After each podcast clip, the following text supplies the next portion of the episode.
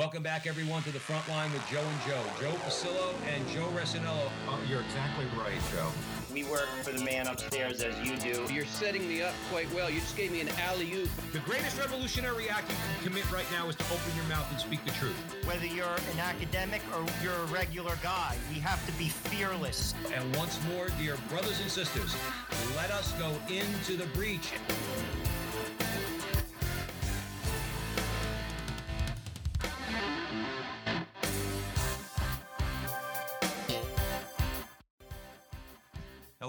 Everybody, and welcome back to the front line with Joe and Joe. Joe Pasillo, as always, joined by Joe Resinello. And once more, dear brothers and sisters, let us go into the breach on the Veritas Catholic Network, 1350 on your AM dial, serving the New York metropolitan area.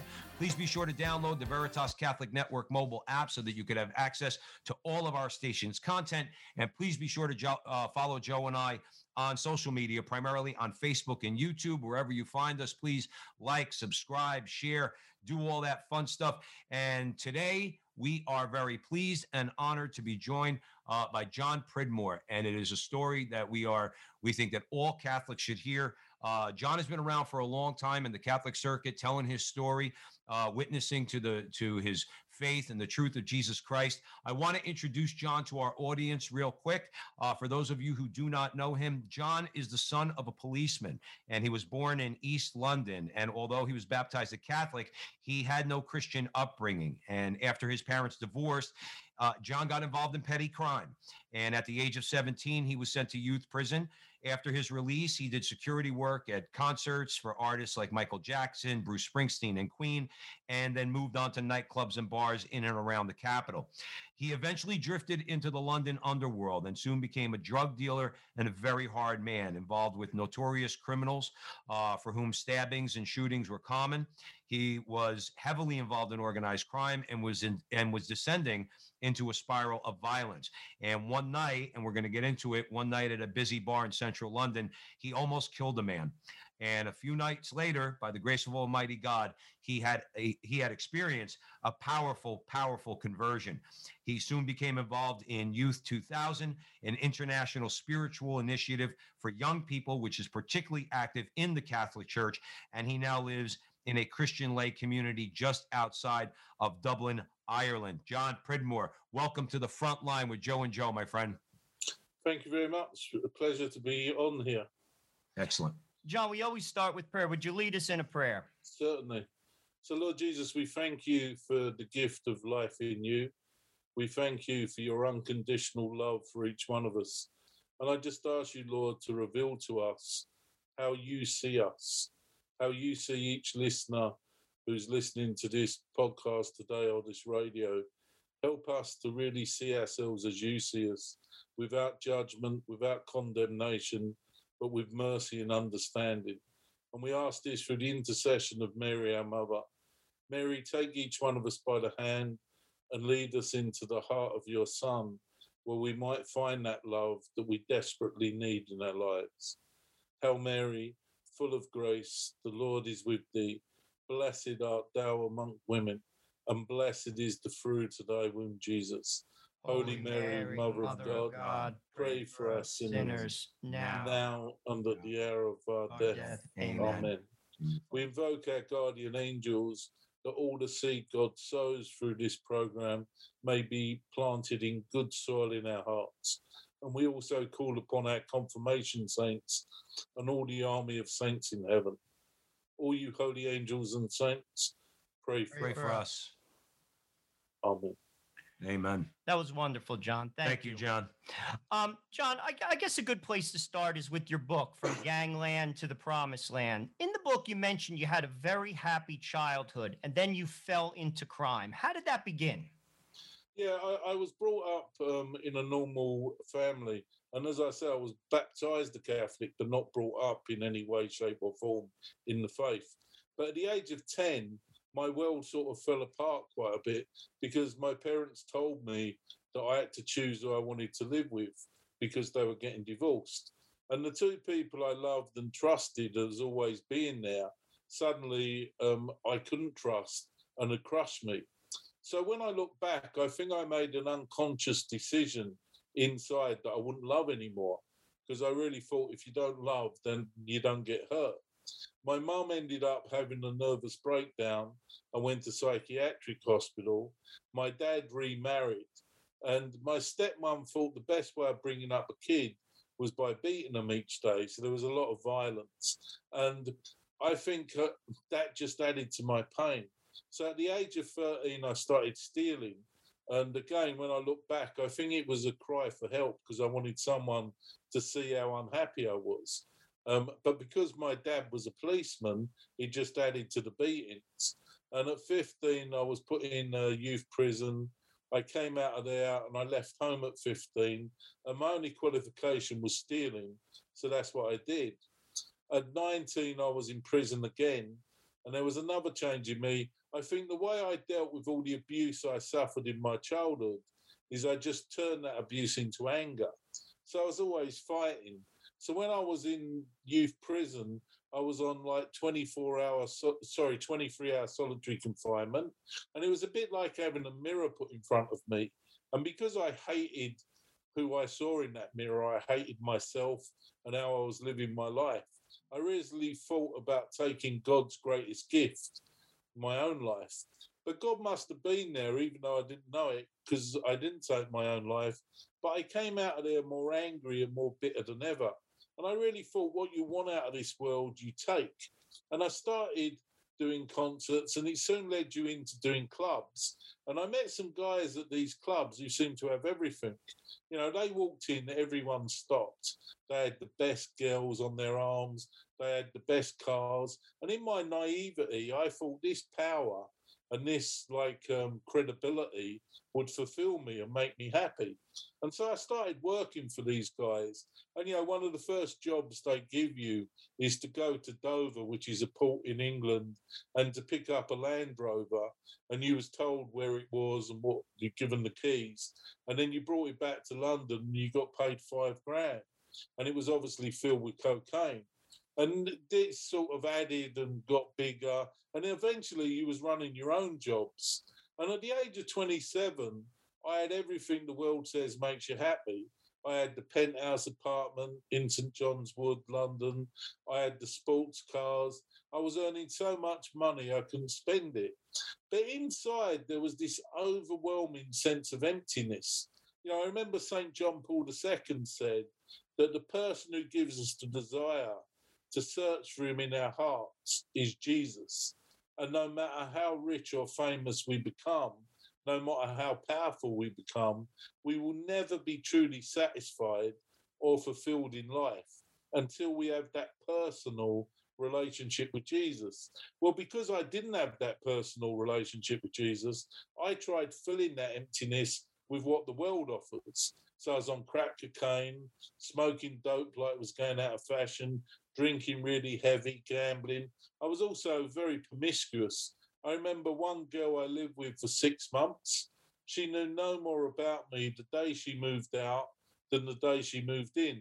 Because even though people like looked on me as being a hard man, inside I was a scared man, scared of being rejected for I really was. So I wouldn't share my feelings with anyone in case they rejected me like I felt my parents would reject me.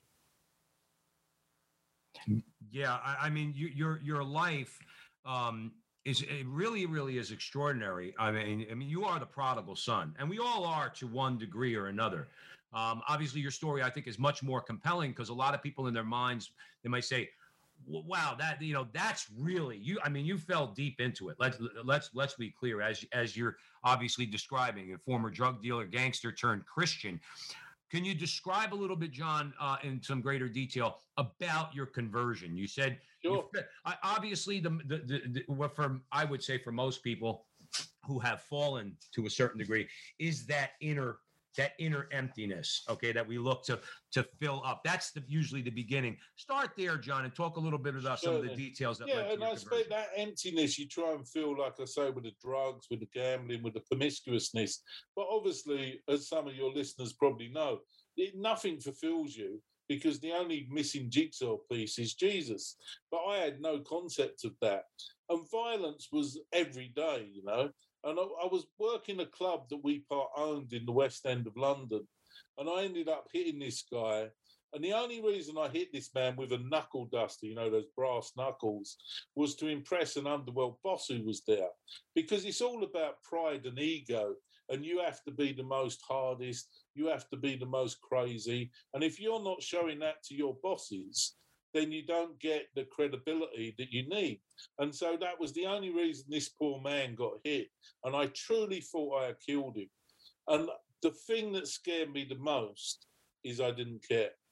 And as I questioned, what on earth have I become that I could take someone's life and not even care? You know, I was thinking he could he could have had a wife, kids, and I just didn't care. And I came in this normal night, and it was normal, probably about a week after this event, and I became aware of a voice speaking to me. And I knew that voice was God. And he was telling me the worst things I'd ever done, horrendous things, evil things. And it was almost like a continuous, um, you know, God speaking to me about how I betrayed him, how I had hurt him. And the more he spoke, the further away I felt I was getting from everything that was good in my life. You know, I didn't realize that God is goodness. And so it was almost like I was being projected away from God. And the only way I can describe it is I knew I was going to hell. And I knew I was dying there and then. Um, my chest felt there was a lorry on top of it, which is a sign of a heart attack. But I knew I was dying there and then. It was just and proper that I go to hell. There was no argument, there was no conversation. And out of pure fear and self preservation, I cried out for another chance. And I said, Up to now, all I've done is take from you, God, but now I want to give. And as I said that prayer, I felt immediately lifted up. And I walked out of that apartment and I said, a second, well, yeah, I really felt lifted up. I felt the Holy Spirit. I felt that emptiness field. And there was two things that I really understood. One was that God loved me, and the second was that God had a plan for my life. Now, the only person I knew out of faith was my mum. And I didn't see a lot of in them days. I might give her an expensive present when I felt guilty. But this night I went round and told her what had happened to me. And she said to me she had prayed for me every day of my life. I didn't realize that. Um, and she said nine days before this, she had prayed a novena to the patron saint of hopeless cases, St. Jude. And it was on the ninth day of my mum's novena that I truly believed that I heard the voice of God speak to me in my heart. I don't think I'll ever forget the tears rolling down my mum's face as I told her how much I had found God and probably washing away the pain and hurt that I'd caused her. And my stepdad, who died the other year, he gave me my first Bible, and it was the old Bible where Jesus' words are in red. And I just opened it up randomly, and the first page it fell on was the story of the prodigal son. And I knew it was me. I knew everything I'd taken from God I just wasted.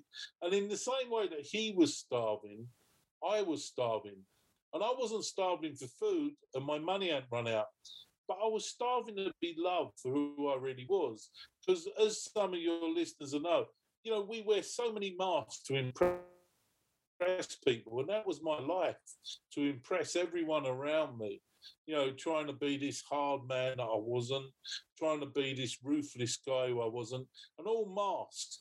And I, I always remember Saint Francis of Assisi when he first found God. He for three years he said the same prayer: "Who are you, and who am I?" And he must have wore a lot of masks. Um, there's a true story of a man who takes his son to school every day. And every day he takes him to school, he says, I'll be waiting for you when you come out. And every day the little boy looks through the classroom window and sees his dad waiting by the gates, goes running up and gets a big hug off him. And he says, I'm always there, be here for you. I'm never there, leave you. Well, on this one day, there was a massive earthquake. I'm sure we all saw it on the TV and read about in the newspapers. And by the time this father gets to the school, the school's a mass of rubble. But there, buried underneath the rubble, are all the children. So this, this father starts pulling off the stones one by one. Still dead, you're wasting your time. After 24 hours of this, this father's hands cut to bits by the stones. everyone gives up. But he carries on searching. Fighting after 36 hours, he has a whimpering sound and he calls that army. He is the Papa, Papa. And as he removes these last few stones, all the children are still alive. And his son was heard to say, I told you my father would be here for me. I told you my father would never stop searching for me. Well, how much that father loved his son, I realized God the Father loved me a million times more.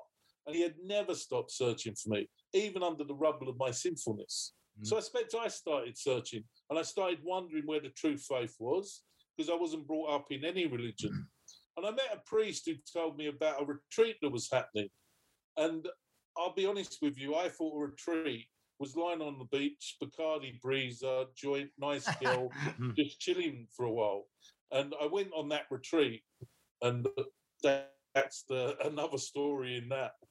Let me just uh, take a quick break for a second. You're listening to the front line with Joe and Joe, Joe Pasillo, Joe Rossinello. Fascinating conversation with uh, with John Pridmore, um, and we are way into the breach on this one. So, uh, go ahead, Joe. I, I- you know, hearing that story reminded me of a gentleman I used to work with. His name was James of Irish descent and uh, came from a good Catholic background, but James didn't practice. And I remember him telling me he was a nervous type of guy. He was a lawyer and he couldn't sleep and he was going to lose his job. And he told me, did not practice the faith, but it, it reminded me of what you said. He told me because he knew I was a practicing Catholic. He was lying in bed in agony because he was feeling anxiety and he and he heard a voice and it was a woman and this is what it's i always remember this it said james we love you and he immediately fell asleep. And it reminded me of the story that you're talking about how god is always there even when we're not there for him. He's always there. And people have to realize that. I think that's the turning point for people. They have to know god loves them john. Very much. And yeah, and I expect even though I had that, initial encounter with God's love, it was another encounter through this retreat. I went to that retreat, and like I said, my idea of what a retreat is was nothing like a retreat is.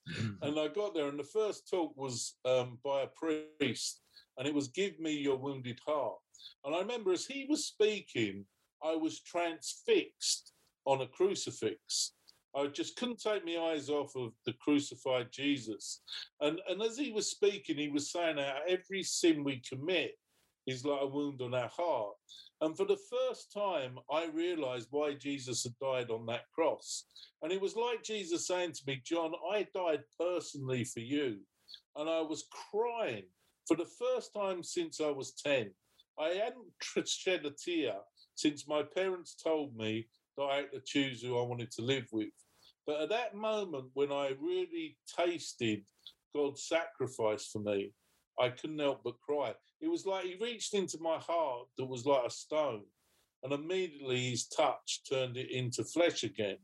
And I came out of that talk, and somewhere in that talk, I'd really discovered the gift of Mary that she only wants us to know her son because, like all mothers, she wants what's best for us. And so I said a prayer to Mary, and I had my rosary in my hand, and I said, What is it that your son wants me to do? And I felt a whisper in my heart go to confession. Now, I'd never been to confession in my life, and I was 27 years old. I think I'd broken every commandment there was. And I was petrified mainly of what the priest might think of me. And you know, it was interesting because I had all these faults, and some of the listeners might have the same problem, but all these faults why I shouldn't go and shouldn't be honest. And I got another voice as clear as day, which I felt was Our Lady, saying there's only one person who doesn't want you to go to confession. Listen to his lies or listen to my son's truth. And I thank God every day of my life that I went to confession. And I was there an hour and I left nothing out. And at the end of this confession, this priest put his hand on my head, but it wasn't his hand, it was Jesus' hand. I could actually feel the blood running down my face.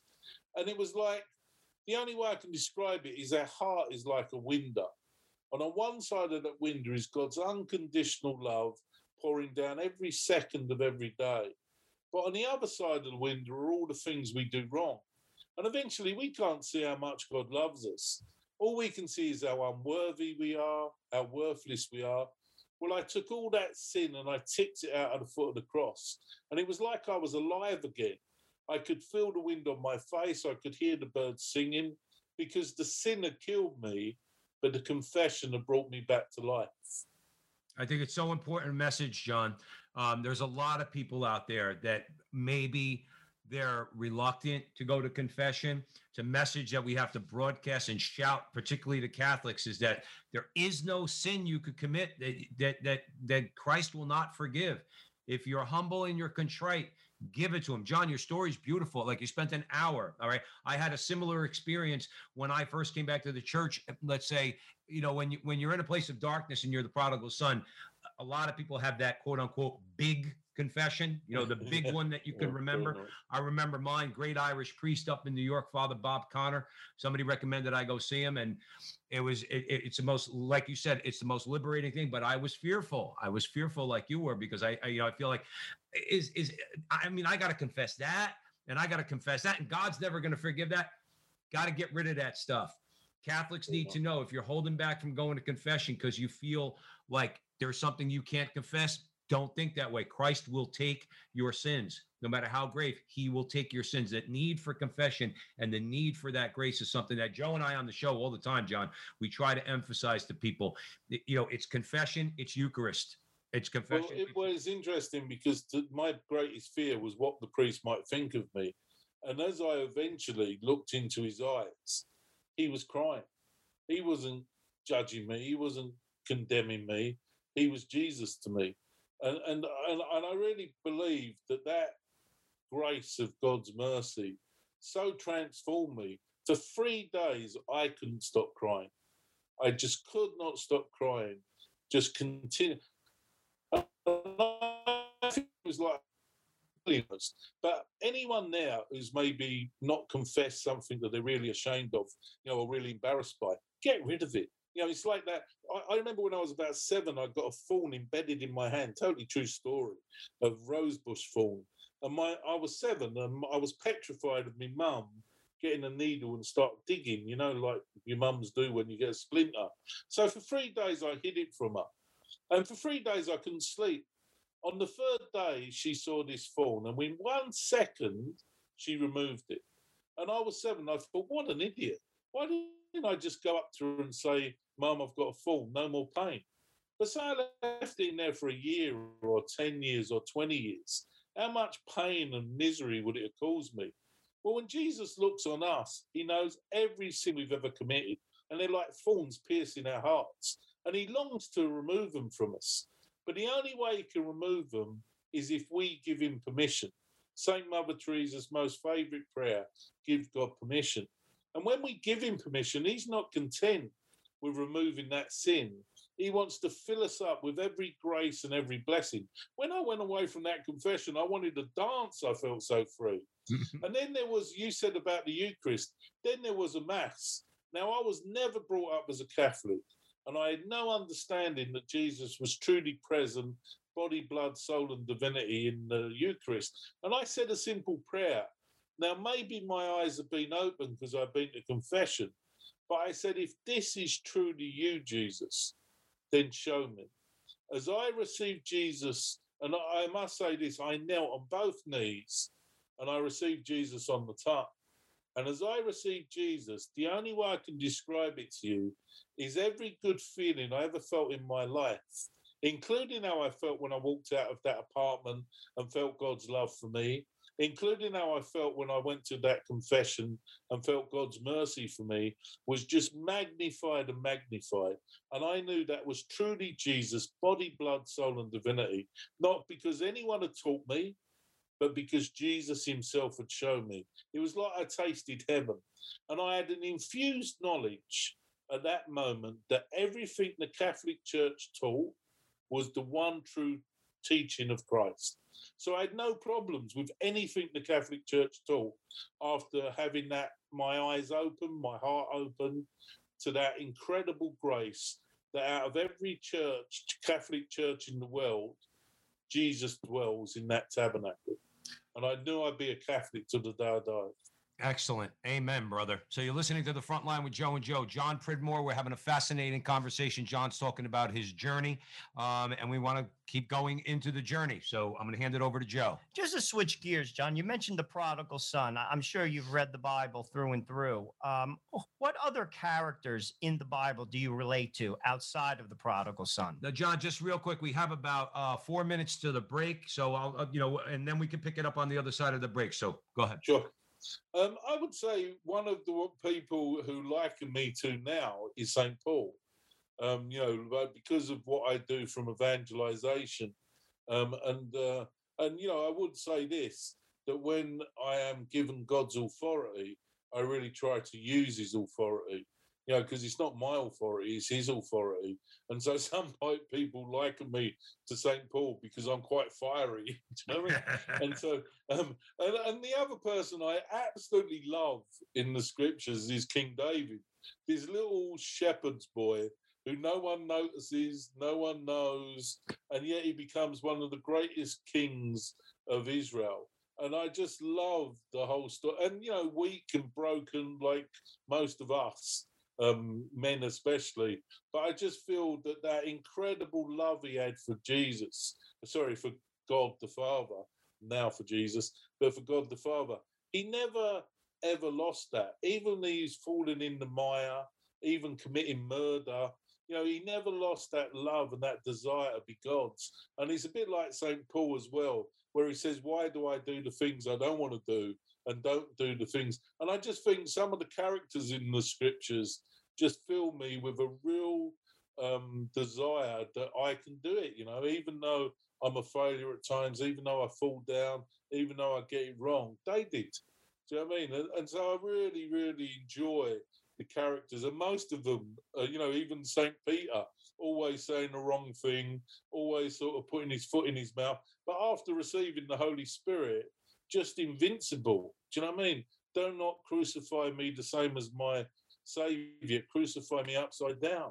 Do you know what I mean? Just like you know, bring it on.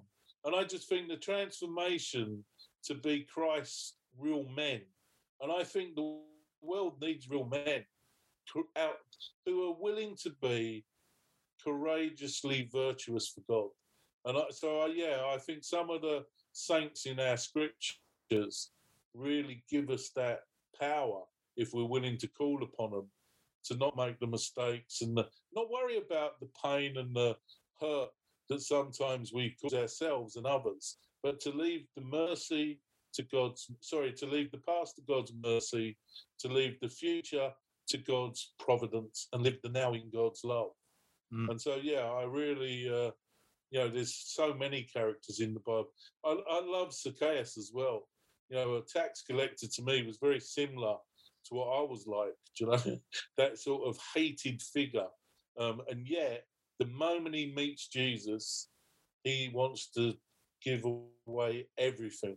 So, someone said once that the most best kept tree in that area of uh, Jerusalem was that sycamore tree where Zacchaeus met Jesus because he made sure that that tree was kept really well because it was where he met his savior. I, I love I love the story of Zacchaeus because it, I love Jesus's uh, I love Zacchaeus. I'm with you on that. Um, I have kind of a similar story as far as my background is concerned. Not not not living the most moral or ethical life in my profession. Okay, um, I love Jesus' response. Zacchaeus, I'm having dinner at your house tonight. yeah, yeah. Okay. Comes right down. you know, it's, Yeah. Jesus is just like right there. Listen, I hear you, but just so you know, uh, you know, call the wife. Tell her I'm coming over for dinner. John, let's leave it there for a second. Sure. Uh, that's funny. Uh, and take a break. You're listening to the front line with Joe and Joe on the Veritas Catholic Network, serving the New York metropolitan area. Uh, 1350 on your AM dial. Please uh, be sure to download the Veritas Catholic Network mobile app so that you can have access to all of our station's content. And please be sure to follow Joe and I on Facebook uh, and YouTube at the front line with Joe and Joe. Like, subscribe, share, do all that fun stuff. We are going to continue our fascinating conversation um, and the journey uh, of John. Pridmore, uh, we know you're loving this conversation up to this point. Stick around. We got another segment. Catholic radio works, and now we have it here in Connecticut and New York. It's been seen around the country that there's no better tool for evangelization. Where there's Catholic radio, the folks who listen deepen their faith families are strengthened, parishes and communities flourish. So, let people know you're listening to Veritas, tell your friends to tune in, and let's make an impact here for Jesus and His church. This is Steve Lee for Veritas Catholic Network. Welcome back, everyone, to the front line with Joe and Joe, Joe Pasillo and Joe Resinello. And we are way, way, way in the breach talking to John Pridmore. So without further ado, I'm going to hand it over to Joe Resinello and we'll continue the conversation. John, you mentioned St. Paul on the other side of the break, you know, how God, you know, Paul obviously went the wrong way and then God called him. And, and you also, in your prayer, you talked about how, like, God sees us for who we are. I mean, God calls characters. I mean, you're a character, and frankly, so am I and Joe. I mean, like, and it's kind of interesting how God calls people like that. I remember because I've I've heard you speak a number of times at uh, the Friary with the Franciscan Friars of the Renew- Renewal in Newark, and I remember you telling a story. It always struck me how you saw a woman. She may have been a prostitute. She was smoking a cigarette, and you met her in a bus stop, and you basically told her, you know, some good positive words, and she started to cry, and you said, "I'll pray for you." Every single day. The reason why I bring that up is this you know, because of your background, that's why you went to that person who you saw struggling, and the importance of all Catholics to reach out and take a chance sometimes. Too many people walk past Christ every day.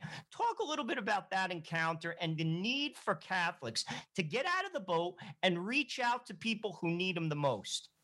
It's quite interesting, actually. It was actually on my visit to the friars um, that I was um, visiting the friars to see whether I was called um, for a vocation with the CFRs. And it was in um, a part of the Bronx, which is quite notorious for prostitutes. And I was smoking at the time. Um, and of course, you can't smoke when you join the friars, but you can smoke when you visit the friars. So I had popped out for a cigarette, and um, this girl walks over, and there's a lot of lorry, you know, pulling up, and it's obvious she's a prostitute. And she walks over and she says, "Have you got a cigarette for me?" And I said, "Oh, you want a fag?" And she said, "We don't say fags in America because in England we call them fags, you know, like the cigarette." And so I, I, said, and she said, they're very posh looking cigarettes. I said, well, these are actually Benson and Hedges, which the Queen smokes. And anyway, I gave her a cigarette and she I said, um, and I remember looking to her eyes actually, and I felt her eyes were completely dead. You know, where she had given herself away so many times, completely dead. And I said, You know, you remind me of someone. And she said, Who? And I said, There was this girl who, you know, really thought this guy loved her. And so she gave herself to him and he just used her, abused her, and dumped her. And she said, Yeah, I've met a lot of guys like that. And I said, But then she met another guy and she thought maybe he'd treat me better. But he did the same. And eventually she gave up all hope and she became a prostitute. And she sort of put her head down slightly. And I said, But then she walked into a room one day and she met a guy who loved her, cherished her, could see every goodness in her. And she was so overcome that she fell at this guy's feet and she washed his very feet with her tears and she dried them with her hair and she burst into tears. And I said, And that guy is looking at you now, telling you that he loves you, he rejoices in you, and he wants you to be his. And she said, she sort of took my hand and she said, Would you pray for me? And I said, I promise I'll pray for you every day for the rest of my life. And you know, when I pray for her, I always call her Mary Magdalene because um, I never knew her name. But when I looked into her eyes at the end of that conversation, there was a light. And I think all of us just need to know that we are loved. And if we know that, if we have that understanding, no matter how far down in the gutter we go, there's always hope. And there's and so that's what I live my life for now. I really want that love to be, you know, that's why I speak in a lot of prisons, I speak in a lot of schools, I speak in a lot of parishes. But, you know, the tougher the school, the tougher the prison, the better for me because I feel God wants to reach out to those people who feel there's no hope for them or it's impossible for them to be forgiven. Like I was, that's what I truly believed. I was damned, and quite rightly. But there was hope. There was a, um, a way back, you know. I think, John, real quick, Joe, I think it's so important just to allude back to what you said earlier and Joe said earlier about reading scripture. We really need to emphasize to Catholics, you know, we need to take our Bible back, and meaning we need to open it up. Um, this you mentioned Zacchaeus, you mentioned uh, St. Paul, you mentioned David. Uh, we had a conversation with Raymond Arroyo a few weeks ago. He wrote a book about Dismas on the cross. Okay. We're talking about because we want to try to emphasize to people. Okay. One way to emphasize to people who are, let's say, not maybe at that level of darkness or sin, but their need to go back to the church, but also to emphasize, you know, some pretty broken people. Dismas on that cross must have thought in his mind, I'm done. I'm yeah. finished. And as, as you said, here's the guy next to him who Dismas admits it says he's innocent. I deserve my punishment. And the way that Christ showers that love and that forgiveness and then says, you know, this day you will be with me in paradise. It's such an important thing to emphasize to people. John, and, and I, am pretty sure that you told this story and I heard it in the past. But if I'm wrong, please correct me. But I could recall um, you saying, you know, you go into prisons and you speak to these men, and and and men, especially in those type of circles, everyone wants to be hard, everyone wants to be tough, and I remember you saying, and again, please for, uh, correct me if I'm wrong, that you one time were in such a situation and you knelt before the statue of the Blessed Mother. I loved it because that is a curveball and that makes people like all of a sudden like you know everyone's supposed to be a tough guy and then you know you're a big guy obviously you have a presence you have a past they respect you and then you pull that one. I mean like that is great. Talk about the need for humility and the need for people to basically again that's taking a chance. That's getting out of the boat. I love it. Could you talk a little bit about it? Sure yeah. We we went into a prison in um, london and it's a notorious, it's a category A prison, which means the guys are in there for 10 years to life. So there's no short sentences, do you know what I mean? And we went in, and, and this priest must have had some real clout because to get 80 prisoners together is unheard of, normally because they're worried about rioting.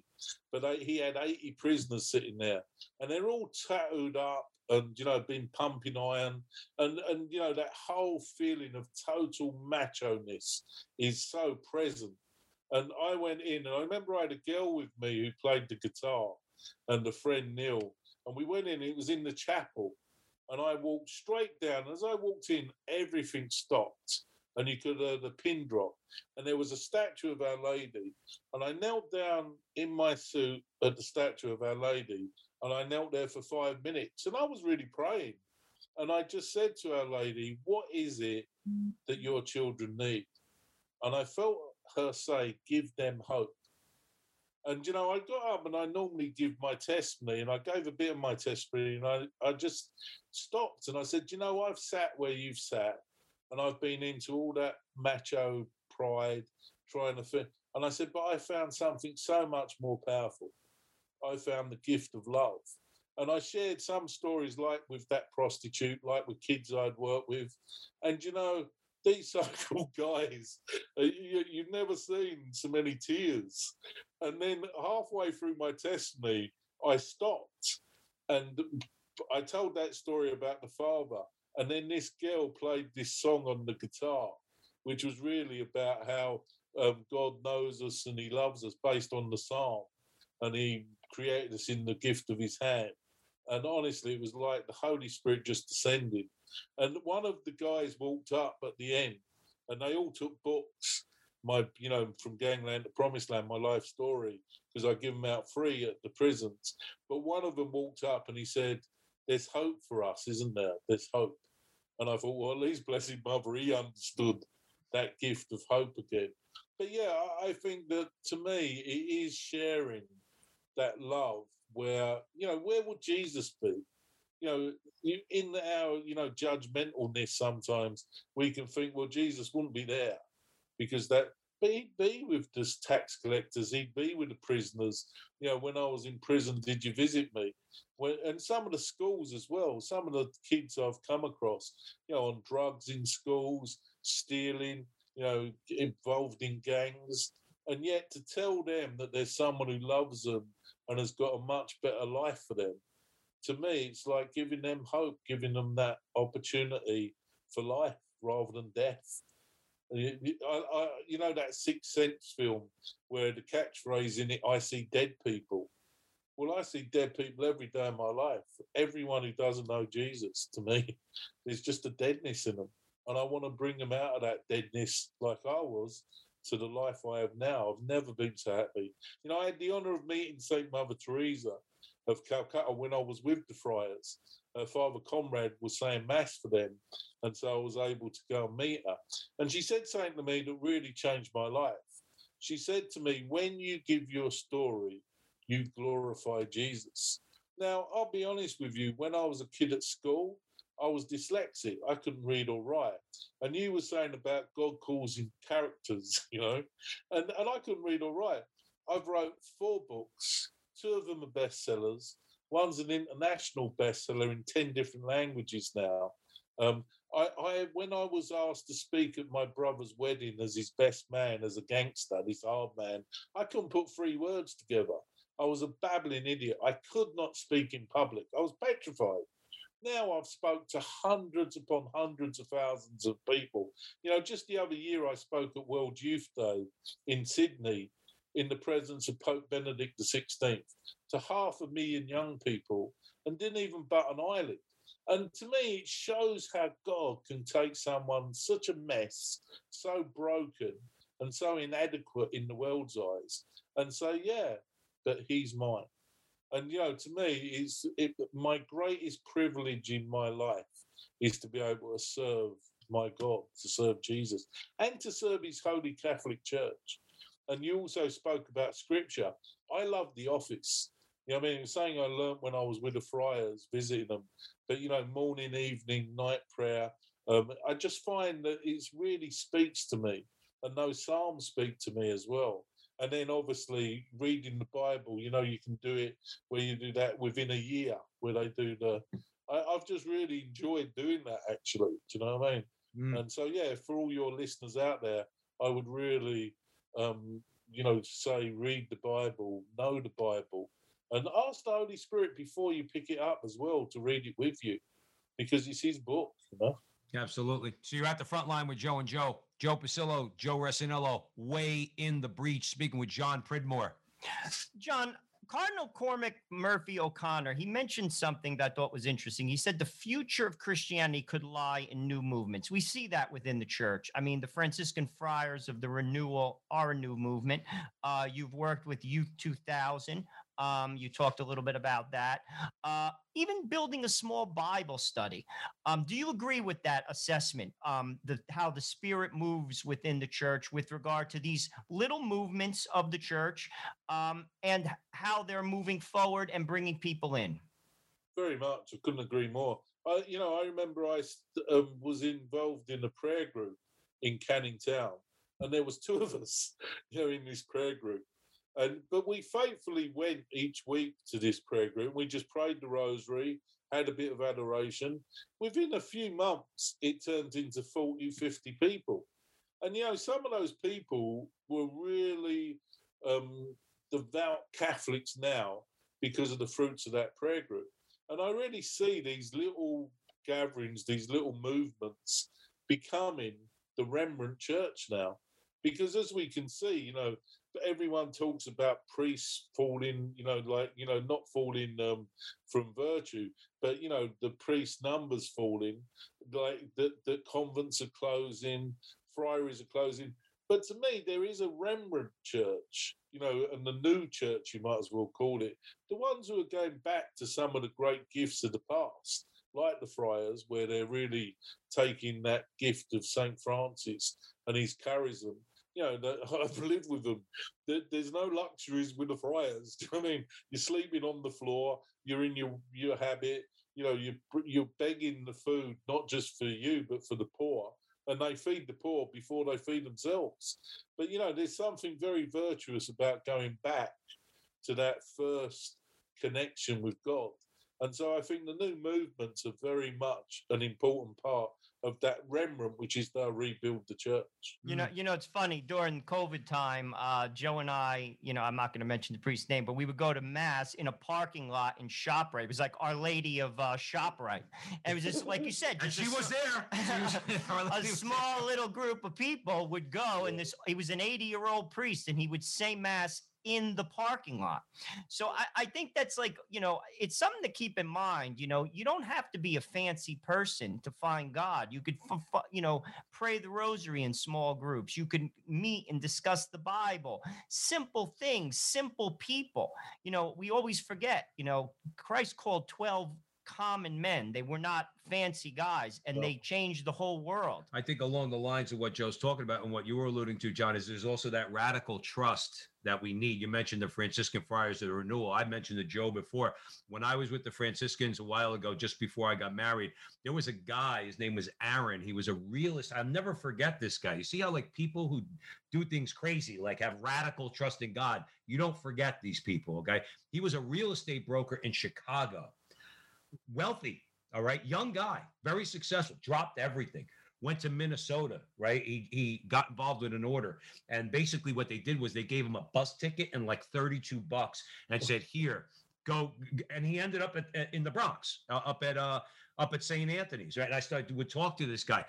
The only reason I'm bringing him up is because you guys were talking about it. We need to emphasize a radical trust in God. You mentioned St. Francis. Who's more radically trusting than St. Francis? Guy was wealthy, man. He had it all. Okay. Threw it all off, right? Threw all his clothes, goes and hugs the lepers. You don't get more radically trustful than that. I think that's important to emphasize to people the need to increase our trust, to pray for that, tr- you know, increase our radical trust in you. Lord. Yeah, I, I remember when I went to. I live in Ireland now, and I've lived here for the last twenty years. And I came to Ireland, and I had a car that someone had gave me. Um, I had sixty pound in my pocket, which is about I'd say hundred dollars, and I had a bag of clothes.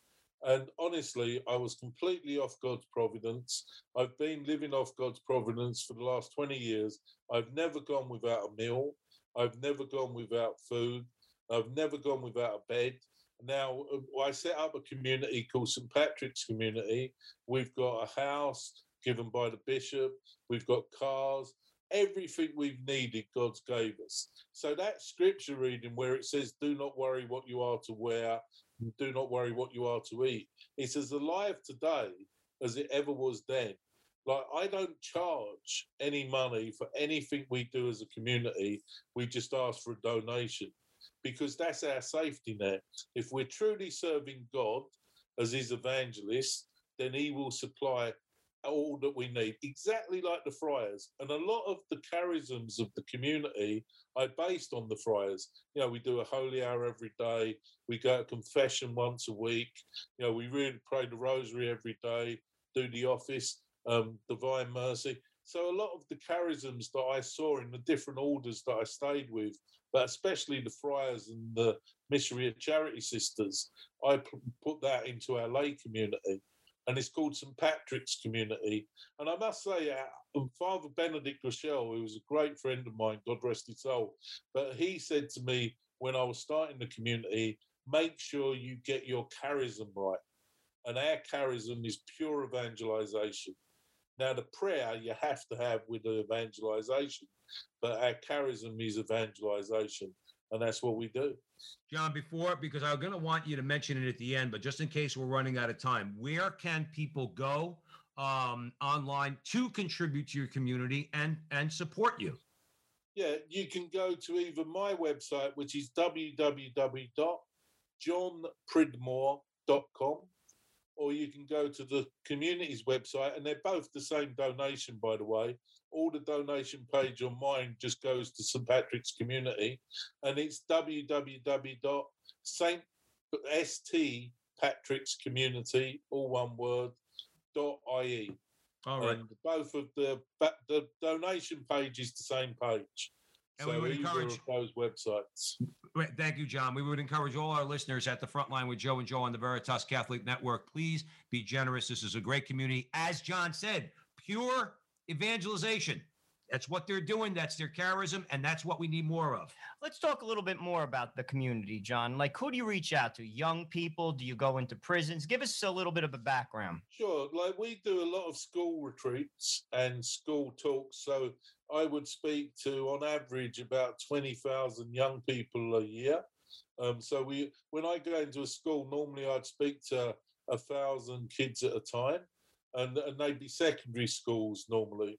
Like I did a tour in Australia, and I've done many tours in America as well. So it's not just about in Ireland or England; it's very international. I spoke to seventeen thousand kids in a two-month period in schools in Australia.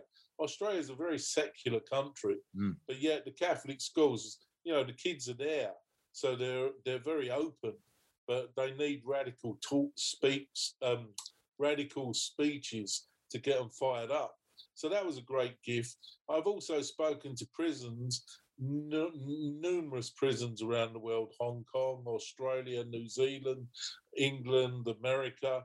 One of the toughest prisons I've ever been to actually is Spofford, which you all know in the Bronx in New York, mm-hmm. which is for 12 to 18 year olds, where the friars work a lot and the Mystery of Charity Sisters. You know, real tough prison. But yeah, again, the, I've even done parish missions in prisons where over a three day period we introduce the prisoners to the sacraments, confession, because we have a number of priests who have come in, um, a healing service where the Eucharist, um, Jesus in the Eucharist, to come to each person, a bit like, you know, where the woman reaches out and touches the cloak of Jesus and he's healed of the hemorrhage, and incredible transformations um, with prisoners. You know, some prisoners, first time ever, making real honest confessions and tasting God's mercy. We also do a lot of parish missions where we go into a parish and we do um, a three day mission where God's love, God's mercy, and God's healing, very much based on the sacraments. And we've done f- over 350 parish missions since we started. Um, so, yeah, that's a big part of our ministry as well. John. Obviously, you've traveled all over the world and you've seen a lot of people who've made some bad decisions. Um, you know, we all made bad decisions. It's part of life. The, you know, the key is to learn from them. Um, what do you think is like the the reason? What's behind it? You mentioned love. They don't feel love. Do you think that's why, say, someone goes the wrong way, goes to jail? You know, what do you think? Yeah, it's interesting. Like I, I'm very much affiliated to a community called um, Cenacolo, which is Oh, we interviewed community. uh, uh, Albino. Albino's been on the show. Yeah, and so it's a drugs community, and we've got one in Knock. But Sister Elvira, I always remember this as being asked by parents, you know, questions, and she was asked about what stops, you know, these young people becoming drug addicts, and she said a lot of the guys who joined my community and girls, they had anything money could buy, but they didn't have love. That the parents didn't spend time with them the parents didn't, you know, and watching telly is not spending time with your kid. And I think a lot of men, for instance, they're not affirmed by their fathers and they don't feel affirmed. And so they try and seek that affirmation in all the wrong places of the world. And so I think the daddy wound is part of it. I think where, but I do think a lot of it comes back to that childhood. That, you know, if you have lost some sort of part of that love or that security in your childhood, then you they'll rebel against it as you get older. Some doesn't make rhyme nor reason. You know, some guys, and we know this, but they're the minority. You know, where they have had a good, loving family, um, they're the minority because the majority of kids I've worked with who have gone off the wall, it's because they've been very hurt when they're young by their parents or lack of parents. You know? John, you mentioned Mother Teresa. We have about like six minutes left, give or take. Mention like who else had a deep impression upon you? I, I've also been affiliated with the sisters. I never met Mother Teresa, but they've had a very, very deep impact on my own life. Who else like that you've encountered in your journey? I, I think one of the greatest influences on me was St. John Paul II. Do you know what I mean? Just um, like I had the honour of meeting him once, um, but I was with about two thousand other people, Hmm. but you know, so it wasn't a personal encounter. But just the- just the the sense. I, I I tell you where it was. It was when I was in St. Louis with the Friars, and I'd already discerned that I was leaving the Friars, and he came there, and we had waited all day in this hockey stadium, um, you know, in St. Louis, and he came there and he got up and he started his talk, and I'll never forget it. And he started going through all the badness in the world, the horrendous drug addiction, the materialistic greed, the sexual immorality, um, you know, the evil of abortion, all of the terrible scourges in the world. And it was almost getting to the point where you're thinking these waves and waves of negativity. And then he said, But there's one thing, and he just whispered it. And you imagine like 2,000 kids all in this stadium, and he just, and there was probably 80,000 outside. He just whispered, But there's one thing that the darkness cannot put out. And then he roared at the top of his voice, That is the light, the light of Christ. You are the light of Christ. Burn for Christ and burn brightly and never be afraid, for the darkness will never overtake the light. And honestly, it was like a wave of grace that I think erupted in every single person who was there. And to me, that was the fire that I received to go out from leaving the friars, which I wasn't called to stay with, and start really evangelizing like I'd never evangelized before. And I believe it was the Holy Spirit through St. John Paul II commissioning me to do that work. Go ahead, Joe. Go ahead. I, I'll be honest with you, of the, the entire 20th century, I think he is the figure. Like in my view, there has not been a single human being that has had a larger impact on humanity in the 20th century as John Paul II, in my view. John, before we get into any final thoughts, talk about the need for hope. We were talking about the youth. Um, there seems to be in the COVID era, we're seeing it front and center. The lack of hope. People so fearful of dying because they because they don't have any hope. We have about a minute for that and a minute and a half, but then I want to leave you a, like a, a little bit of time for you to tell people again where they can find you. Talk Sure. about John the need for hope. Yeah, I, I think each one of us needs that hope, and each and the way I receive hope is through prayer.